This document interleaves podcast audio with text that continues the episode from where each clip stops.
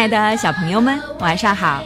这里是飞视频的晶晶姐姐讲故事节目，我是你们的好朋友晶晶姐姐。昨天的故事里讲到，鲸鱼把巴巴和西莱斯特扔在了海边，把他们完全给忘记了。西莱斯特难过的哭了起来，还不如在那个小岛上。现在我们怎么办呢？巴巴连忙安慰心爱的妻子说：“我会有办法的，别担心。”就这样，爸爸和西莱斯特在这块小礁石上待了好几个小时，连一滴淡水也没喝到。在他们快绝望的时候，忽然看见一艘巨大的轮船从附近海面经过。这艘巨轮上面的三个烟囱还冒着烟呢。他们俩用尽全身的力气，大声的呼喊，可是没有人听得到他们的求救声。巴巴和希莱斯特又想到挥动长鼻子和手臂吸引船上人的注意，可轮船上的人会发现他们吗？太好了，终于有人发现了他们，派来了一艘救生艇来救巴巴和希莱斯特。船上的乘客也都从船舱里跑出来，兴奋地观看这一动人的场景。他们幸运地获救了。一个星期之后，这艘巨轮缓缓驶进了港口，乘客们都陆续走下板梯。可怜的巴巴和希莱斯特却被阻止下船，这是因为他们在旅途中丢失了自己的王冠。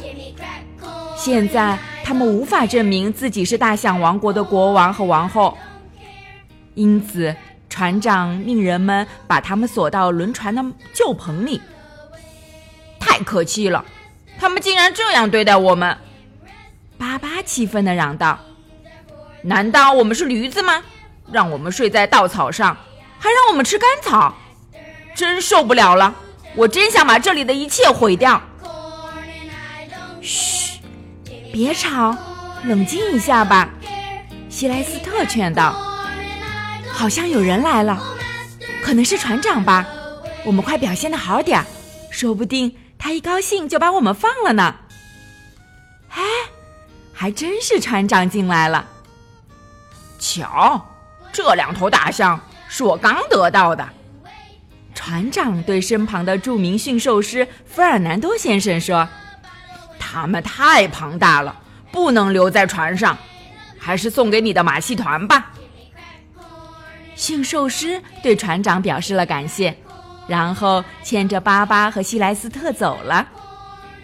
在路上，希莱斯特低声的对巴巴说：“亲爱的，你要有耐心哦，我们不会在马戏团待多长时间的。无论如何，我们都要回故乡去生活。”想想亚瑟和康纳利斯，要沉住气呀！与此同时，在大象王国里，调皮的小象亚瑟正在琢磨搞一个恶作剧。他趁犀牛瑞泰克斯睡午觉时，悄悄地在他尾巴上系了一个大鞭炮，点燃后急忙躲到草丛里。只听“砰”的一声巨响，犀牛惊叫着跳了起来。可亚瑟这个小捣蛋鬼却在一旁哈哈大笑起来。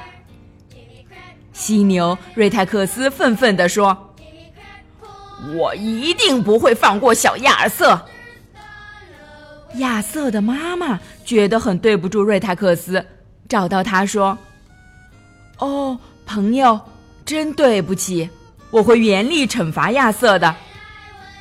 上一边去。”你这个老家伙！犀牛瑞泰克斯依然怒气冲冲地说：“我不会轻易原谅他的，这个小坏蛋竟敢拿我寻开心！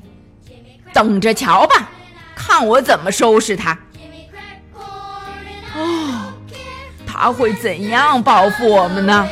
这可怎么办好啊？卡纳利斯忧心忡忡地自言自语道。要是国王巴巴在就好了。可这会，国王巴巴正在马戏团里表演吹喇叭呢，而王后希莱斯特也在驯兽员的指挥下跳起了舞蹈。一天，巴巴和希莱斯特跟随马戏团一行来到一座城市演出。巧的是，这正是巴巴与老妇人相识的地方。到了晚上，他们趁费尔南多熟睡时，便蹑手蹑脚的溜了出来。然后，他们向老妇人的住处跑去。巴巴很想念那位老妇人，也从来没有忘记过她。很快，他们就找到了老妇人的家。巴巴激动地按下了门铃。老妇人被吵醒了，穿着睡袍走出来，大声地问道：“这么晚了，是谁呀？”“是我，巴巴来看你了，还有希莱斯特呢。”巴巴回答道。“这是真的吗？”老妇人高兴极了。她以为自己再也见不到小巴巴了呢。老妇人赶紧去开门，好让他们进来。巴巴跟老妇人讲了分别后发生的一些事，还说自己再也不想回到那个讨厌的马戏团了。老妇人答应帮助他们回到大象王国，并与亚瑟康纳利斯团聚。那么，他们最后能成功的回到大象王国吗？明天继续来听晶晶姐姐讲故事吧。今天是上海市闵行区黎明小学陈思贤小朋友的生日，晶晶姐姐和小点点、小羞羞还有小朋友们在这里祝我们的小宝贝生日快乐，每天都健康快乐的成长哦。喜欢晶晶姐姐讲故事节目的朋友们，可以关注微信公众号“飞视频”。收看我们为爸比和小朋友们精心准备的《爸爸来啦》系列亲子节目，也可以通过喜马拉雅收听晶晶姐姐讲故事电台广播。宝贝们的家长可以将小朋友的生日、姓名和所在城市等信息通过非视频微信公众号发送给我们，我们会在宝贝生日当天送上我们的生日祝福哦。好了，小朋友们，祝你们做个好梦，晚安。小点点，小羞羞，也祝你们做个好梦，晚安。